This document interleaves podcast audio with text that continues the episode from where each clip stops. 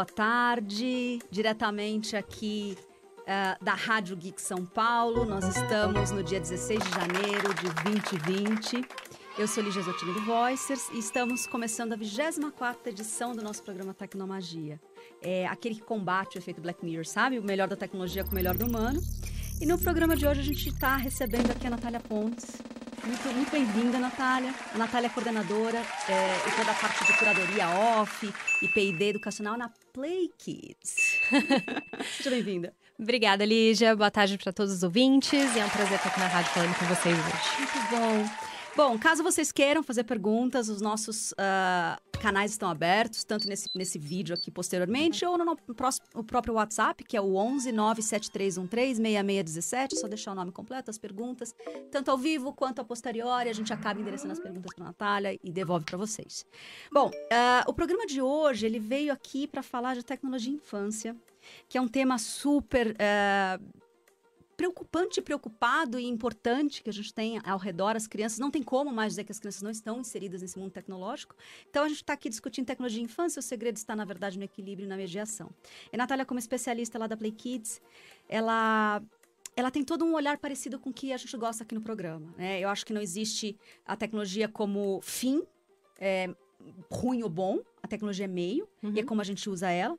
E é bem bacana que lá na, lá na, na, na PlayKids, eu sei que vocês têm tanto o próprio app que as pessoas conhecem, aquela coisa toda, você vai contar um pouquinho mais. E tem outras coisas que acontecem também ali que você trabalha, que é tanto a Leiturinho, o Explorer. E, e é uma empresa brasileira, não uhum. sei se todo mundo sabe, né? É, global. Então, desse lugar, você tem muitos dados, muita informação, a sua formação, as suas pesquisas giram em torno dessa coisa, desse universo da criança, as telas, a tecnologia e o digital. Então, vamos começar por aí? Conta um pouquinho quem você é e o por que você é apaixonada pelo que você faz. Bom, vamos lá, né? É, na realidade, eu comecei, eu vim do design. A minha primeira formação foi nessa.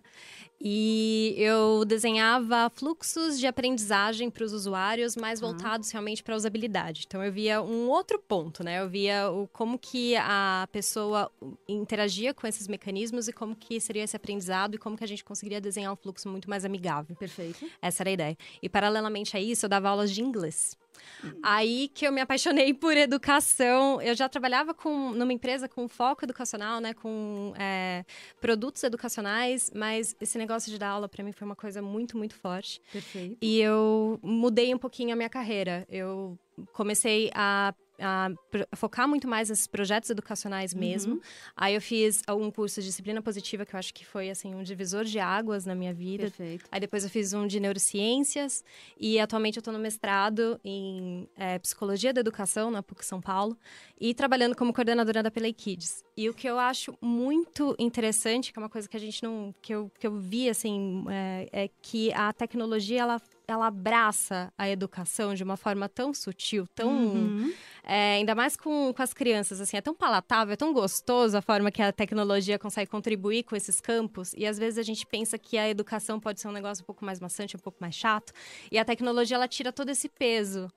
E é verdade. Isso é, uma, é, é algo, assim, que me faz ser muito feliz no que eu faço hoje. Então, posso com certeza falar que eu sou uma das apaixonadas aqui pelo trabalho. E também saber que a gente contribui com um propósito maior, que é a educação, né, que é a aprendizagem mesmo. E é maravilhoso, a hora que você tem ali as crianças ao meu redor, meu sobrinho estava falando um pouco antes de entrar no ar, é, eles conviveram com o aplicativo, um aplicativo super educativo, super cuidado e cuidadoso, e mesmo a parte é, de desenhos e filmes, tem todo esse, esse cuidado, né, que tanto os pais é, como tutores ou os adultos que vão cuidar dessa criança podem ter acesso e dar as seleções todas que, de acesso, como a própria criança tem um ambiente... É, você percebe que o design foi feito para ela. E aí, já entrando na nossa primeira pergunta, que eu acho que ela é a central aqui da nossa conversa, é... a tecnologia e as crianças, elas são... É prejudicial? Ela não é prejudicial? Uh, ou, ou quão prejudicial? Eu acho assim, dentro dos seus estudos Sim. todos... É... Qual, qual que é o limite para essas crianças, né? Eu acho que, de novo, a tecnologia é meio. É, claro, mas dentro do que você trabalha e do que você estuda, quais seriam esses, esses limites todos desse digital e dessas telas?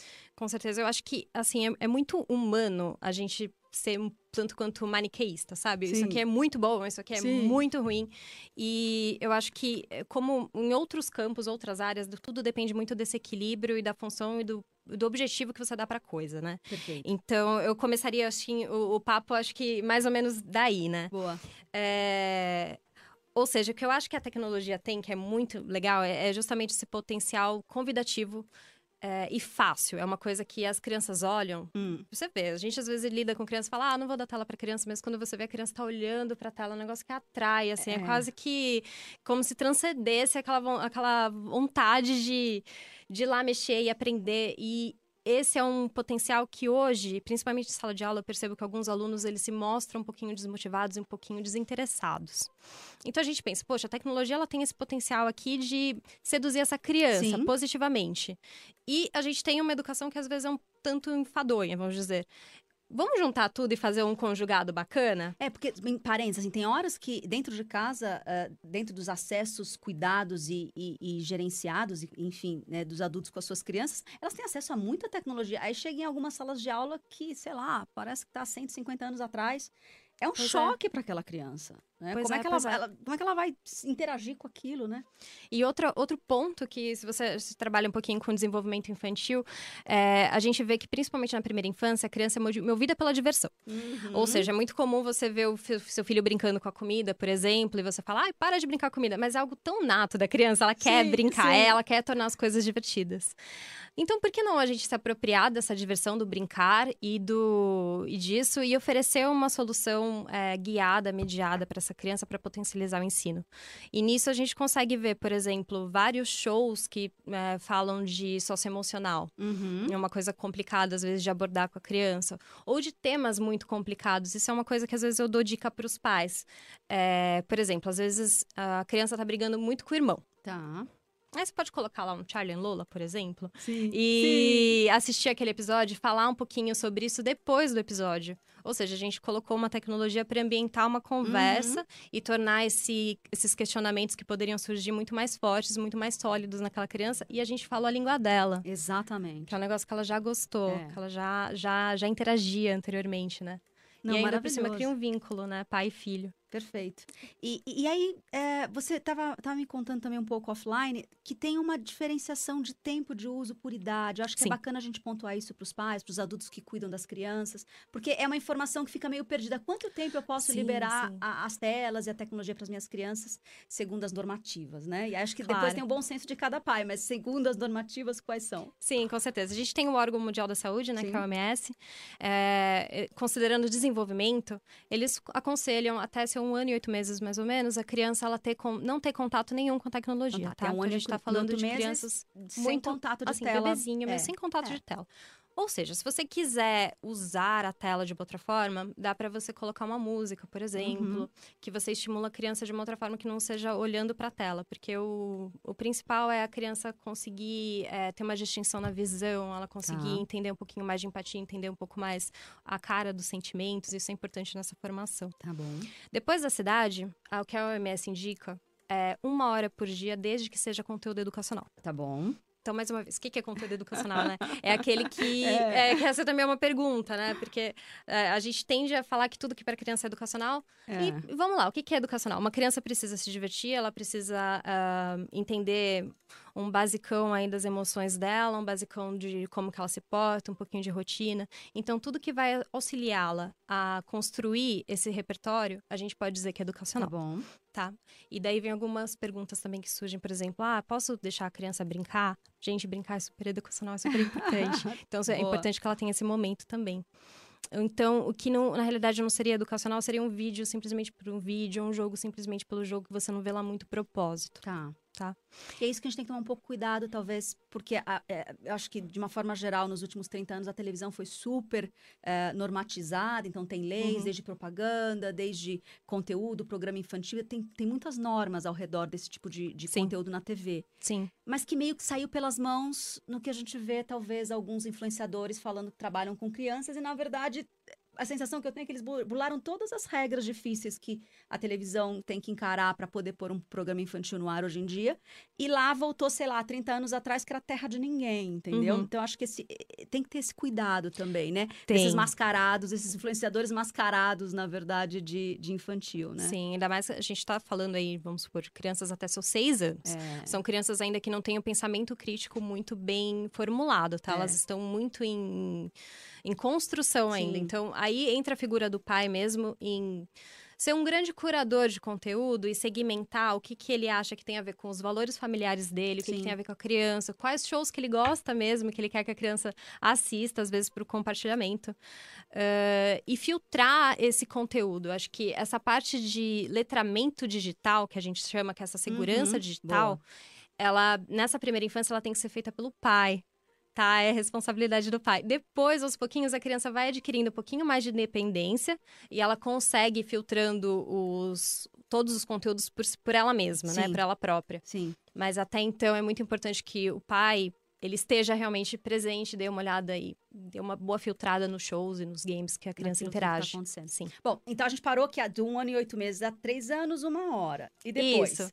Uma hora. E depois é, a gente consegue aumentar para duas horas por dia sem problema. Qual que é o, a questão?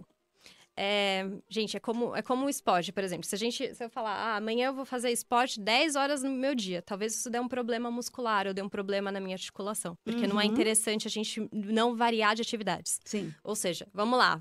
A gente até pode tecnologia por duas horas? Pode, beleza. Depois, é pra ficar, sei lá, sem fazer nada? Não, vamos fazer uma amizade, vamos conversar com alguém, vamos fazer práticas esportivas. É a gente ter um equilíbrio nesse... nesse dia, para uhum. que a criança consiga se desenvolver em todas as áreas, tá? E não apenas em uma. Não, isso é muito legal. É importante trazer. É, porque eu brinco assim, talvez porque eu seja tia, e aí toda vez que a tia chega, é um acontecimento. Mas eu gosto desse, dos dias que eu passo com as crianças, é... eu costumo não perder pro, pro aplicativo, eu não costumo Olha perder pro, pro, pro, enfim, pra tela, né? Tem um momento ali mesmo, né, no, no, enfim, na convivência do nosso dia que eles vão pra tela, mas eles gostam. Quando a criança fala, ah, a criança não tem interesse. Tem sim, quando você faz coisas que realmente você mostra a sua presença, uhum. não é só fazer por fazer. A criança, ela tem muita percepção, né? Se você não tá ali fazendo a coisa de corpo e alma com ele, ele Nossa, vai, é óbvio hora. que ele vai embora, entendeu? Sim. Mas experimenta, tá? Duvido que você perca uma criança pra uma tela. Seja fazer, te ajudando a cozinhar alguma coisa, seja brincando com ele, com aquele jogo que ele gosta mais. As crianças, elas são, né, interativas. Uhum, eu acho que nada são. mais interativo do que lidar com outro humano no ao vivo, né? Nossa, com certeza, então, com certeza. Não com pode certeza. perder pra tela. Não, não é, não é, não é perder. Cada um tem um, é, cada hora tem um tempinho. Cada tempo vai ter que ser destinado pra uma atividade. E é esse equilíbrio que as coisas vão se construindo mesmo. Maravilhoso. Bom... eu acho que desse lugarzinho, você trouxe aqui um dado muito legal sobre reeducação digital, né? Você diz assim, que noventa e cinco por cento dos pais alegam saber que os filhos fazem, é, o que os filhos fazem na internet, enquanto dezessete por cento das crianças alegam que os pais não têm ideia. Conte mais sobre isso. Com certeza, isso é, isso é muito engraçado, né? É. Ao mesmo tempo que a, a criança, ela se sente empoderada o suficiente, porque ela acha que ela tá nesse controle, às vezes o pai também acha que tá nesse controle, na realidade, a gente não sabe com quem que o controle tá, essa exato, é bem, é bem exato. real. O que, eu, o que eu acho interessante é o pai, ele fazer essa curadoria prévia de quais, em quais sites aquela criança vai poder navegar, uhum. pra ele ter esse controle aí de filtro de segurança, uhum. e então ele passar pro filho dele, pro exato. filho dele escolher dentro desse, desse site qual conteúdo. Porque assim, os dois, ninguém se sente mandado propriamente, Exatamente. entendeu? Tá todo mundo livre na internet. E eu acho que essa parte também da gente se sentir livre é uma coisa que eu gostaria de trazer aqui. Boa. É, que é de uma conjuntura de áreas. Então, quando você tá livre para escolher o que você quer aprender, você pode entrar um pouquinho em ciências, um pouquinho em história, um pouquinho em matemática. E eu acho que é essa confluência de conhecimentos que faz esse tal do pensamento crítico, do Do, de você con- conseguir articular uma ideia diferente, uma ideia que começa, de repente, nas ciências e termina na matemática. Então, dar esse tipo de liberdade para a criança é legal, porque assim ela vai se descobrindo também Perfeito. e vendo quais áreas que ela tem mais afinidade. Não, maravilhoso. E eu acho que é, as crianças pequenas estão sempre perto da gente. Talvez a gente possa Sim. ter uma outra conversa num outro programa sobre adolescentes, que aí é um outro universo. É um outro universo. Mas uh, as crianças estão sempre no nosso. A gente acaba escutando o que elas estão assistindo. Então, de uma forma geral, acho que se você faz aquele cuidado da curadoria do, do aplicativo e etc e tal, aí ele pode ter liberdade, ou ela pode Exatamente. ter liberdade de, de fazer é. essa, essa escolha momentânea naquilo que ele quer descobrir uhum. e explorar. É, de todos esses conteúdos são apropriados para você, fica à vontade para escolher. Muito Exatamente. bom. E a gente estava falando um pouco que tem, uma, tem uma, um, um, cor, um comportamental nessa geração, né? Eu vejo Sim. os meus sobrinhos pequenos, principalmente, a gente tem uma adolescente e dois pequenininhos. É... Eles assistem o celular de pé, assim, a maioria não, não coloca deitado porque ele quer ver o próximo, ele quer ter o poder de escolha, é, é, um, é um conteúdo mais, mais rápido, é aquela coisa de... Ele realmente quer escolher. Então, assim, Júnior, por que, que você não deita o aplicativo, o, o, o, o aparelho? Não, porque eu quero ver quais, quais são as próximas escolhas. Então, ele não quer perder a escolha de vista, né? Então, tem Sim. muito disso na, na geração, desde muito pequenininho. Ah, e tem, tem. outra coisa que eu, que eu, que eu observei também... que é, pra, eles não têm muito essa memória analógica, né? Para eles, o ambiente digital é mais um ambiente de expressão. Então, por exemplo, quando eu tô longe, tô viajando e de repente tá acontecendo algo muito legal na família que eu não tô lá. A hora que ele me coloca numa tela, pelo, pelo um vídeo, por exemplo... Uhum. Uh, eu tô lá pra ele. De alguma Vocês forma, faz presente, eu né? me faço presente. É engraçado esse fenômeno com essas crianças pequenas. Da mesma forma que ele tá lá, sei lá, ele gosta de trenzinho, ele coloca o vídeo das crianças brincando com o trem.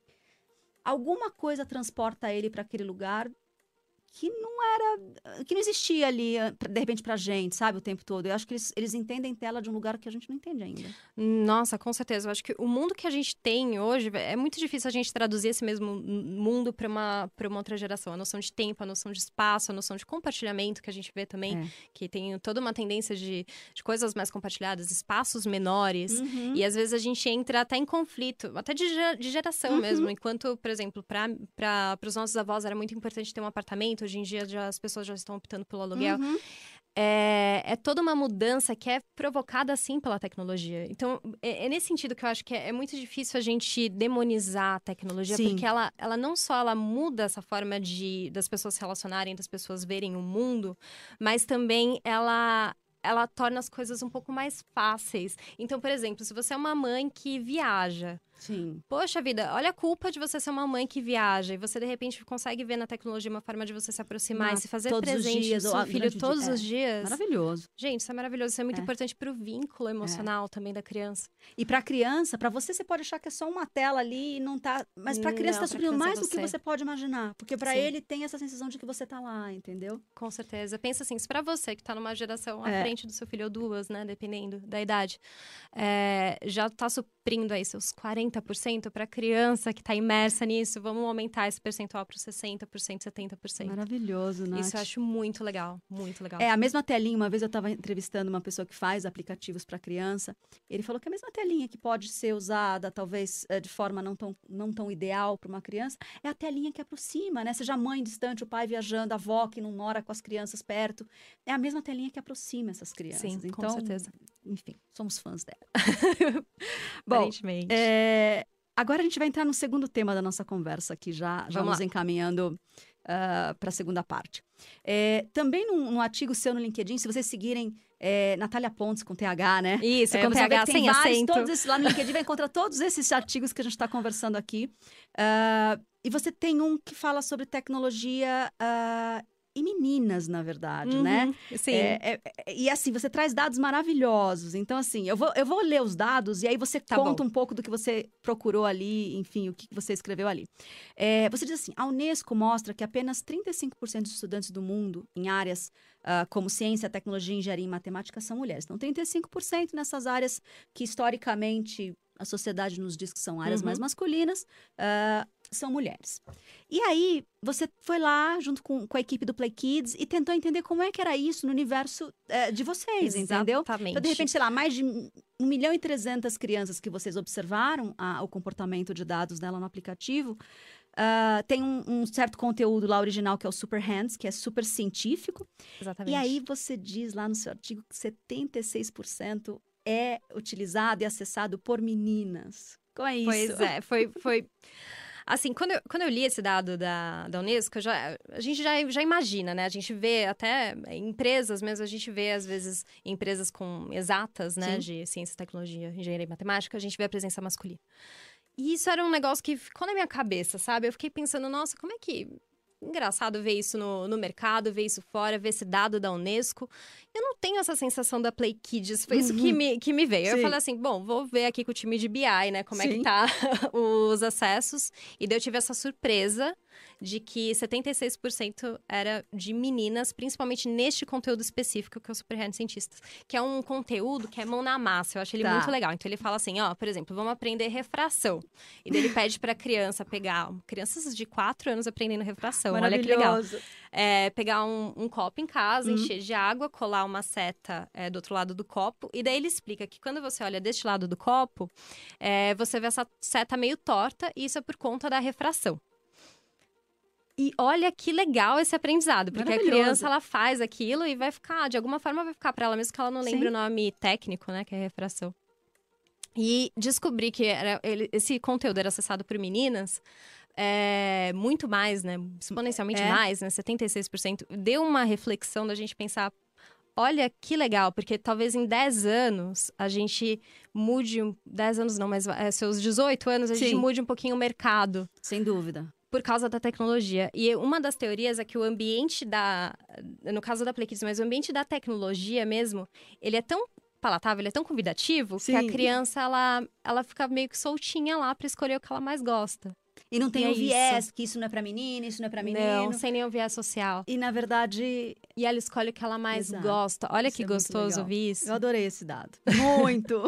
Obrigado por trazer ele ah, ao mundo nossa, pra gente. Foi, foi muito legal, muito gostoso contribuir com isso. Muito bom. Bom, e eu acho que você estava me contando também que você acabou de voltar de férias de Londres. Sim, exatamente. E você conseguiu ver ali algo dentro do seu ambiente de pesquisador, é... especialista na área. Conta um pouquinho dessa experiência que eu acho que é legal compartilhar com Nossa, os nossos foi, ouvintes. Foi muito legal. Eu trabalho diretamente com pesquisas, eu trabalho muito com dados, né? E eu, eu particularmente, eu gosto muito, eu adoro educação, né? E eu gosto muito de museu. E em Londres eu tive a oportunidade de visitar o Museu de História Natural. Tá. E eu achei muito legal, porque tem uma parte do museu que ela é completamente voltada para o corpo humano, por exemplo, essa parte específica, e tem muita coisa de tecnologia. Tá. Então, tem muitos jogos, muita interação. E você entra dentro do corpo humano e você vai aprendendo um monte de coisa. E eu olhei ao meu redor e eu vi muita criança, assim. E crianças, assim, com uniforme. Sim. E daí eu fiquei olhando pra ver se elas estavam em aula, né? Se tinha algum professor perto, ou se tinham os pais. E eu percebi que elas estavam... sozinhas lá no museu, elas estavam, elas tinham, simplesmente Sim. saíram da, da aula delas e elas resolveram ir no museu, para essa parte específica, porque era muito divertido. Tá. E eu olhei, eu, eu, eu, percebi, eu percebi uma grande diferença deste museu com outro que fica do outro lado da rua, que é o V e A, que tem obras puramente expositivas, uhum. em que você não vê criança por perto, você vê mais adultos. Sim. E daí eu falei, caramba, olha isso, olha que legal, olha uma, a tecnologia conversando com as crianças e fazendo com que essas crianças, espontaneamente, elas decidam e escolham ir para um museu depois. Olha que gostoso. E eu acho que, nossa, isso foi um dado, assim, na minha, bem, bem lá, assim, explícito, né? Falando, olha, como a tecnologia já conversa com, com essas crianças, né? Olha que potencial que a gente tem, que talvez a gente não explore ao máximo ainda. Mas olha que potencial que a gente tem de chamar criança para aprender. Não, maravilhoso. Espontaneamente, totalmente. Sem ser mandada. Exatamente. Eu acho que desse lugar, é, por exemplo, lá em casa, a gente tem os óculos de realidade virtual de vários tipos, né? Um pouco do, que, do meu trabalho é esse, a gente tem isso lá no Voicers, trabalhamos com isso no mercado, e a gente leva de final de semana para a família poder ter acesso também. E desde os super potentes, sei lá, Rift da vida, até os, os, os, de, os de papelão mesmo, que na Sim, verdade é o que eles mais gostam, é? Porque eles colocam o celular dentro, e na verdade, ah, eu quero ver o dinossauro, então meu sobrinho tá numa época que ele adora o dinossauro, seja o dinossauro do desenho, seja de qualquer tipo de dinossauro. Então, a hora que ele coloca aquilo, uma coisa ele assiste na tela, a outra coisa ele tá imerso dentro do dinossauro, entendeu? Essa então, assim, as reações... Aumentada. Então, ele tira e põe, chama meu pai, chama minha mãe, porque tá próximo, tá distante. E, ao mesmo tempo, ele tá entendendo algumas coisas, uhum. né? É, minha sobrinha, adolescente, super... gosta também de, de alguns personagens, ela estava lendo alguns livros, a gente conseguiu entregar para ela narrativas daqueles personagens de época que, ele, que ela estava estudando. Poxa, tem um, tem um incremento muito rico de você é, utilizar essa tecnologia uh, direcionada para uma imersão naquele assunto que a criança gosta. E assim, não é caro, né? Não é impossível. Então, o de papelão custa, sei lá, cinco, dez reais. Você vai no centro da cidade, consegue comprar e trazer uma tecnologia de ponta para dentro da realidade da sua casa, entendeu? Consegue. Ou você pode ter algumas ideias, assim, por exemplo, ah, vou pegar uns sons diferentes e fazer um, uma narração de um livro e colocar aquele som só para dar um toque. Sim. E depois, sei lá, eu vou desenhar é, alguma coisa no, no papel e depois usar uma lanterna, porque isso já é tecnologia também. Eu vou gravar um podcast. Perfeito. Eu acho que, e que dá para você ser, ser bastante criativo de como que você vai engajar seu filho. Não que seja seu trabalho o tempo todo ser criativo, né? A gente fala isso também bastante sobre essa função dos pais ficarem o tempo todo entretendo as crianças. Não é isso, mas se você tiver essa oportunidade, tiver esse interesse, eu acho que tem algumas coisas na sua casa mesmo que você pode achar que são muito legais, que você consegue unir com tecnologia. Não, com certeza. E a gente tem um amigo que chama o Agavon, ele, se ele estiver escutando, ele vai... Ele vai... Beijo para você, Agavon, e para as meninas. Ele tem um podcast chamado Piedcast. Ele achava que as, as crianças perguntavam uma série de coisas. Ele achou que talvez as perguntas que as filhas faziam poderiam ajudar, de repente, a, as amiguinhas e os pais das amiguinhas. E ele começou a gravar e as meninas adoraram. Elas foram para festivais, né? Contar um pouco como é que foi a experiência. Então, assim, parece bobeira que vai ser, ah, dá, dá um pouco mais de trabalho. Não, vale muito a pena e não é bobeira, porque aquilo cresce. É, não necessariamente só em números e em expansão, de onde vai chegar, mas cresce a relação, né? Isso, é, fica muito incrível. Eu acho que é...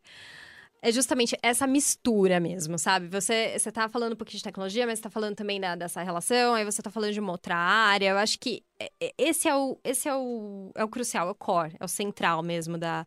da coisa. Inclusive, isso me lembra muito daquele pensamento do Yuval, que é o, é o escritor do... Do Homo é, Sapiens. É. E ele é um, ele é um pouco, é, vamos dizer assim, um pouco negativo perante o futuro. É. Mas ele fala assim, o que, que diferencia a gente de, das máquinas, por exemplo? Pois que a gente cria os nossos filhos para trabalharem no futuro com alguma coisa, né? E ele fala que o que diferencia é justamente essa parte de humanidade, da gente conseguir, com empatia, com coletividade, a gente conseguir juntar essas informações de diversos campos. Perfeito. E eu acho isso muito, muito interessante. E é o que a gente realmente... É o que eu particularmente acredito, é o que a gente acredita é. aqui no programa. E tecnologia, a tecnologia é isso. Para unir, né? É. Não, para afastar. Exatamente. Tota ela porque eu quero você longe de mim, não. Tota ela porque eu quero você perto. Exatamente. Acho que é essa postura. Maravilhoso. Bom, a gente está chegando ao fim do nosso programa, Nath. Muito obrigada. É, esse foi mais um Tecnomagia. A gente acabou aqui é, recebendo e conversando com a Natália Pontes, da PlayKids. Ela falou sobre tecnologia e infância, o segredo está no equilíbrio e na mediação. Exatamente. E se você tiver alguma mensagem final para deixar para os nossos, pros nossos ouvintes, né? A rádio gosta muito e acredita muito e é muito apaixonada pelo que ela faz. Sim. Aqui. E você é uma, uma voz e é uma referência muito apaixonada no que você faz. Então, por favor. Ah, com certeza. Acho que...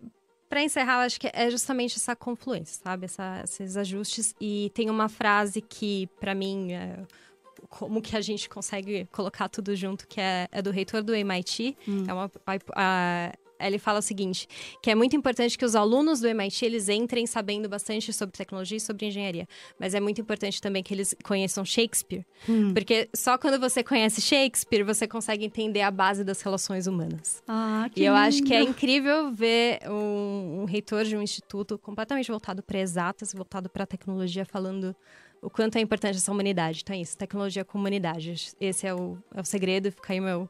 minha mensagem para os ouvintes. Muito obrigada, foi uma honra te receber aqui. Muitíssimo obrigada pelo convite, foi um prazer Muito participar. Bem. Bom, gente, a gente volta na quinta-feira que vem, às dezesseis horas. E se você quiser ter acesso a esse programa, está em todas as plataformas, em todos os formatos de podcast, YouTube, tanto aqui na Rádio Geek quanto lá no Voicers. E a gente se encontra quinta-feira que vem às dezesseis. Mais um Tecnomagia, é isso aí.